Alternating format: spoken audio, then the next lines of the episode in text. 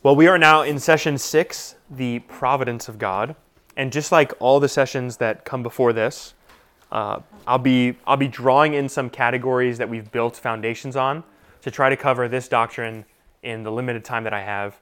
I borrowed this book from Josh's bookshelf, but this is a book that Piper wrote on the doctrine of providence, and it's roughly 800 pages, I think, almost 800 pages. Um, so obviously, I'm not going to cover this.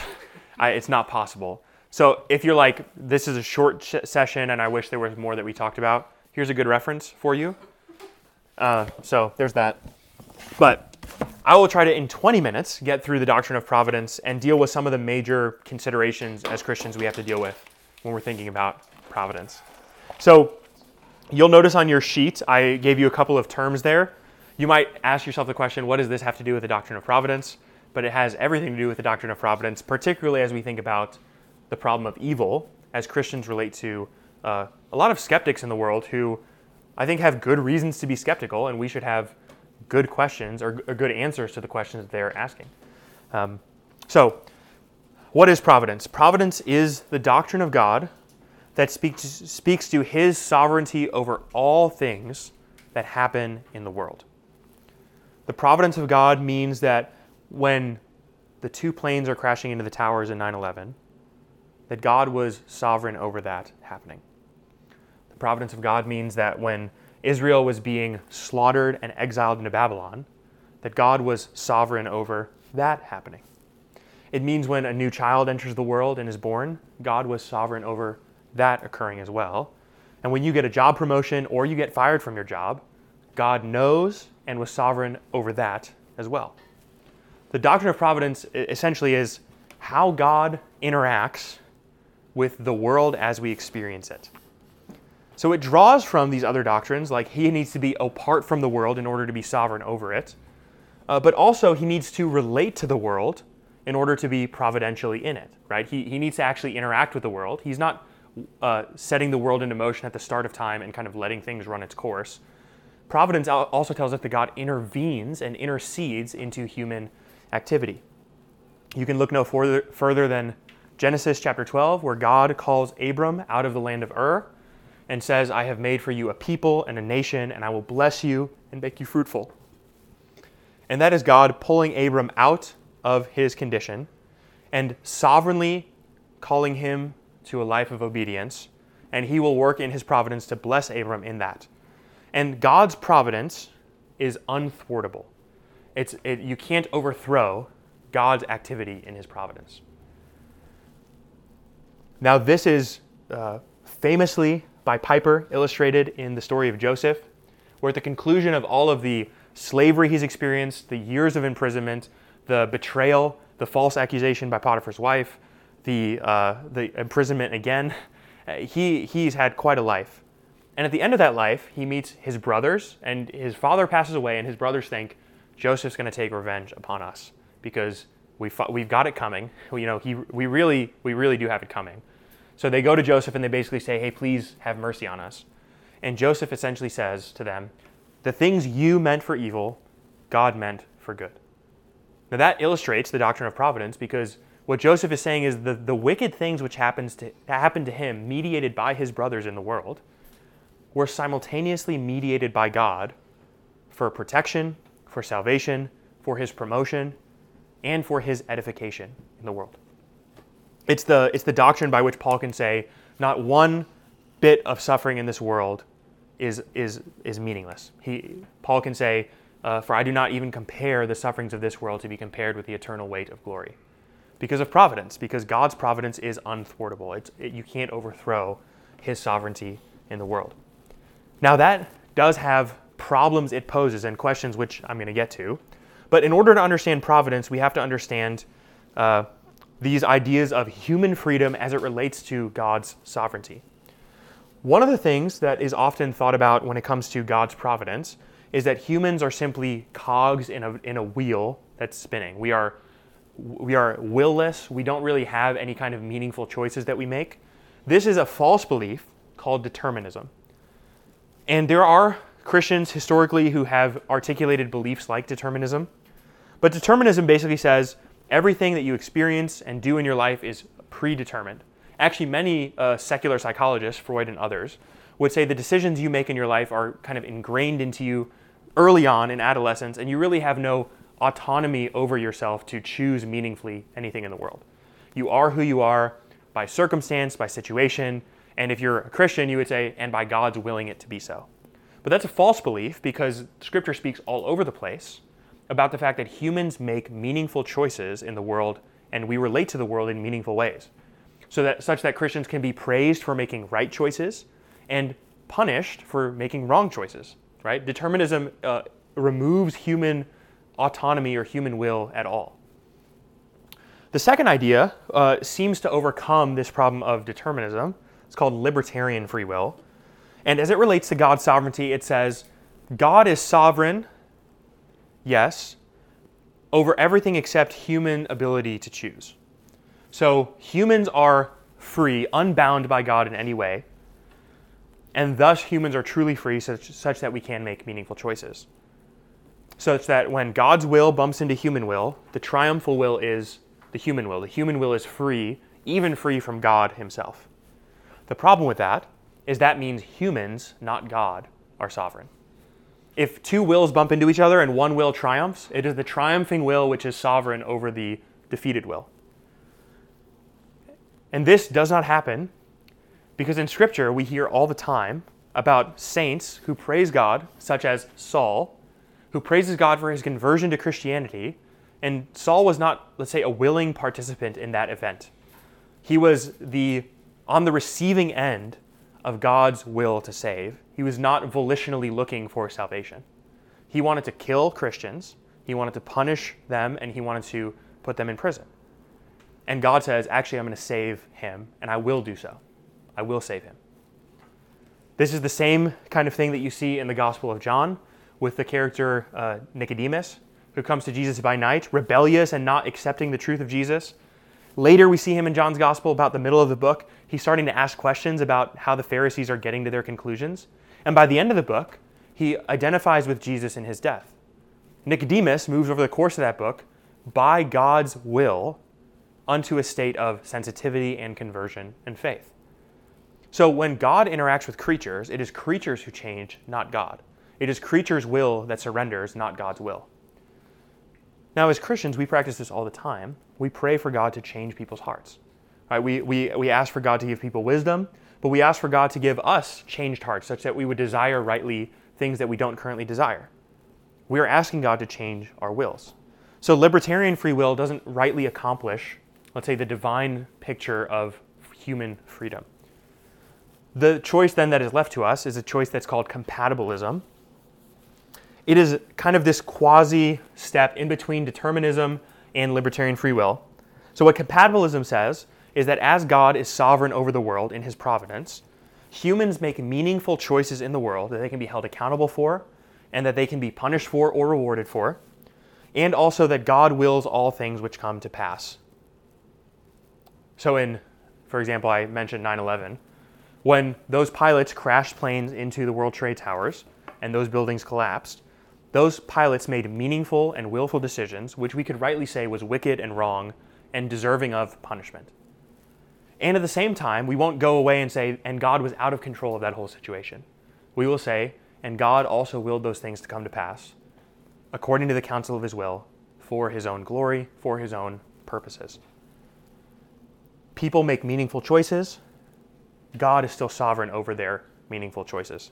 What compatibilism says is that human choices and God's choices don't interact in a competitive way, but in a symbiotic way, such that humans choose and God chooses, and they're not competing with one another for the same kind of territory. So, this is how uh, historically Christians have tried to put together the doctrine of God's sovereignty over human responsibility and human freedom. And what we're wrestling with often is not just the reality that God wills things into existence, but we're, we're wrestling with a twin danger. Danger one is to say that God is out of control of the things that happen in the world. And danger two is to say that God is culpable for the sin which happens in the world. So the first danger is to say that God is out of control. This would be if Joseph were to respond to his brothers at the end of that whole narrative and say, What you meant for evil, God eventually worked that thing out. But he doesn't say that. He says, from the moment you meant it for evil, God was also meaning that thing for good. A more famous example, one of my favorite examples, and I've cited this probably a dozen times if you've ever talked to me about this, is Acts, where Peter gives the speech about the crucifixion. And he says, What you, according to human, uh, human will, crucified the Son of God, was according to the definite plan and foreknowledge of God. So Jesus' crucifixion, the ultimate act of human wickedness, was also superintended by God's divine will such that God is sovereign and in control over all those things happening, and yet the humans are culpable and responsible for the wicked choices they made to crucify his sinless son. Providence is existing in those texts. The other danger, so we're, going to say God is totally in control of all things that happen in the world, good and evil, all of it. He's not out of control of a morsel that happens in this world. But the other danger we run into is the danger of making God culpable for human sin. So we can't press the doctrine of providence to say, therefore, God is the causal agent for sin, meaning when a human sins, it's really because God's behind them, puppeteering and possessing them to make them to sin. As James would say, God tempts no man to sin. God does not coerce people into their sinfulness. God is sovereign over human choices, but he is not complicit in human wickedness and human sinfulness. So, how then do these things interact? Well, we might say it this way one, one of the ways is that God stands behind human good choices and human bad choices. We might say God stands behind righteous decisions and sinful decisions in an asymmetrical way. So he, he stands behind both of them, but asymmetrically. Behind the right choices, he stands causally behind them to will them into existence, to turn hearts towards him, to cause them to be obedient, to cause them to act righteously. And behind wicked decisions, he stands behind them, permitting them to occur. Uh, this is most evidently seen in the hardening of Pharaoh's heart, where Pharaoh willfully hardens his own heart and God never intercedes to stop that process. God simply gives Pharaoh over to his hardness. So God stands behind that decision, sovereign over that decision, and yet asymmetrically behind it, such that he is not actively hardening Pharaoh's heart and therefore causing Pharaoh to sin. He's simply giving Pharaoh over to his sin. He's not interceding into Pharaoh's pattern of sin. That is unlike how God stands behind Saul when Saul is actively persecuting Christians, willing to kill them. And instead of giving Saul over to his sin, God sovereignly redeems him from his sin and saves him. So God stands behind both those decisions, but asymmetrically, actively in the one case and permissively in the other case. This is how providence works out in human uh, activity. And that leads us to the question of the problem of evil. And this is possibly the most potent uh, claim against create uh, against Christians uh, that that apologists and Christian Christian testimony has to wrestle with. If you want to be a faithful witness in the world today to unbelievers, to friends who are wrestling with Christianity, or even to yourself in moments of darkness and to your fellow Christians, you have to have a good answer for the problem of evil.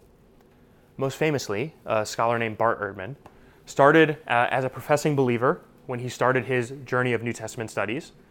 Over time, became an agnostic as a practicing professor, and ultimately is now an atheist, saying that he believes in no God. And the causal decision that moved him along that path, ultimately to denying the existence of God, was the problem of evil. He could not reconcile all of the wickedness which happens in the world and say that God is, is somehow sovereign over it in the way that the scriptures speak about him being sovereign. Therefore, God is not good or God is not powerful, but he cannot be both of those things at the same time. It's the age old question of how does God how is God powerful and loving and good and all those things in the same degree? So, how do we put these pieces together? At the end of the day, the problem of evil comes down to this, this issue. If the problem of evil is used as a means to reject God, meaning someone says, because God is wicked in allowing evil to exist, therefore I reject God.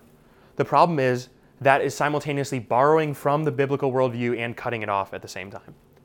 One cannot define evil apart from God telling us it's wicked. So to take God's definitions of good and evil and to say, therefore I reject the God who gives these definitions, is to misunderstand God because God actually says all his activities, eh, taken in the scope of eternity and according to his divine mind, actually work out perfectly for glory, for providence, for all things to work out in the end. We might think about it this way think about the, the barrenness that Hannah experiences in 1 Samuel and how at a certain point in her life she might have legitimately asked the question how could God be good and allow me to experience this? And yet, when all things are considered, she can praise God for his faithfulness to her for actually giving her a child. But that is only worked out over the course of time, of which humans are in the process of experiencing, and God, who is immutable, has overseen all of it through to the end. We might say it a different way How could God be right and good over Stephen being stoned to death for holding fast to the testimony which he held fast to? Except that God vindicates Stephen by accepting him into his heavenly abode and honoring him as a faithful saint, promising riches and rewards for him who endured to the end. So, providence and suffering and evil are only possible to understand in light of who God is and what he is like. No one can reject God for being wicked because to do so requires you borrow from God to say what wickedness is or isn't. Secondly, everything that we cannot resolve on this side of eternity doesn't prove that God is wicked or wrong or not good, but it proves what we've been saying this whole time as we've been talking about God, which is that we are creatures and He is the creator. There are certain things which on this side of eternity we will never understand exhaustively. And here's the question from the garden Will we trust God anyway, even if we don't have exhaustive understanding of why He does what He does? Eve concludes if I don't know why God forbids me from eating of this tree, I must eat of the tree to see what's on the other side. We have the same kind of choice mediated to us day by day by the problem of evil to say if I can't exhaustively understand how God is working in this situation or that situation, or how He's moving in this circumstance, I might reject Him because He can't be good if this is happening. But to do so is to fail to trust in the goodness of God, to fail to trust in the patience of God, to fail to trust in the immutability of God, the sovereignty of God, and the sufficiency of God, who has first mediated to us what goodness is like, shown to us countless examples of how, over the course of thousands of years, he's been faithful to his people, even at moments where it looked like they were at their lowest. And then we live in our, you know, 80 years of life, 90 years of life, and we question God's goodness throughout that experience. And we realize how, how flimsy we are in that kind of questioning. Consider the, uh, Jeremiah, who sees Israel at its pinnacle worst exile to Babylon, the city destroyed, the temple destroyed, everything gone, the holy line cut off, the kings cut off. And Jeremiah writes a letter to the, in, uh, to the Israelites in exile, says, God's plan for you is a good one, and he will see you through to the end. I have plans to prosper you, not to harm you, to give you a future and a hope. Jeremiah does not lose faithfulness at Israel's lowest point, and, and any Israelite looking at that situation from Jeremiah's point of view alone and not from God's sovereignty would conclude things like, God can't be powerful to let this have happened to us, or God can't be good to allow this to happen to us. The Babylonians destroyed the Israelites, committing all kinds of atrocities against them. And yet, Jeremiah was found true when Christ comes to redeem his people unto himself and to give them a better land, a better promise, a better hope, and a better kingdom. So, who's right in the end? Jeremiah, but only in the analysis of hundreds of more years of history to pass. And this is where providence is really strong in our lives we have to recognize we exist temporally as creatures for a finite period of time with fleeting interactions with our creation around us and the world in which we partake. Those are not reasons, valid reasons, to reject God's self revelation from all time that He is faithful and good and wise and loving to us. The evidence just doesn't square to go up against God's providence.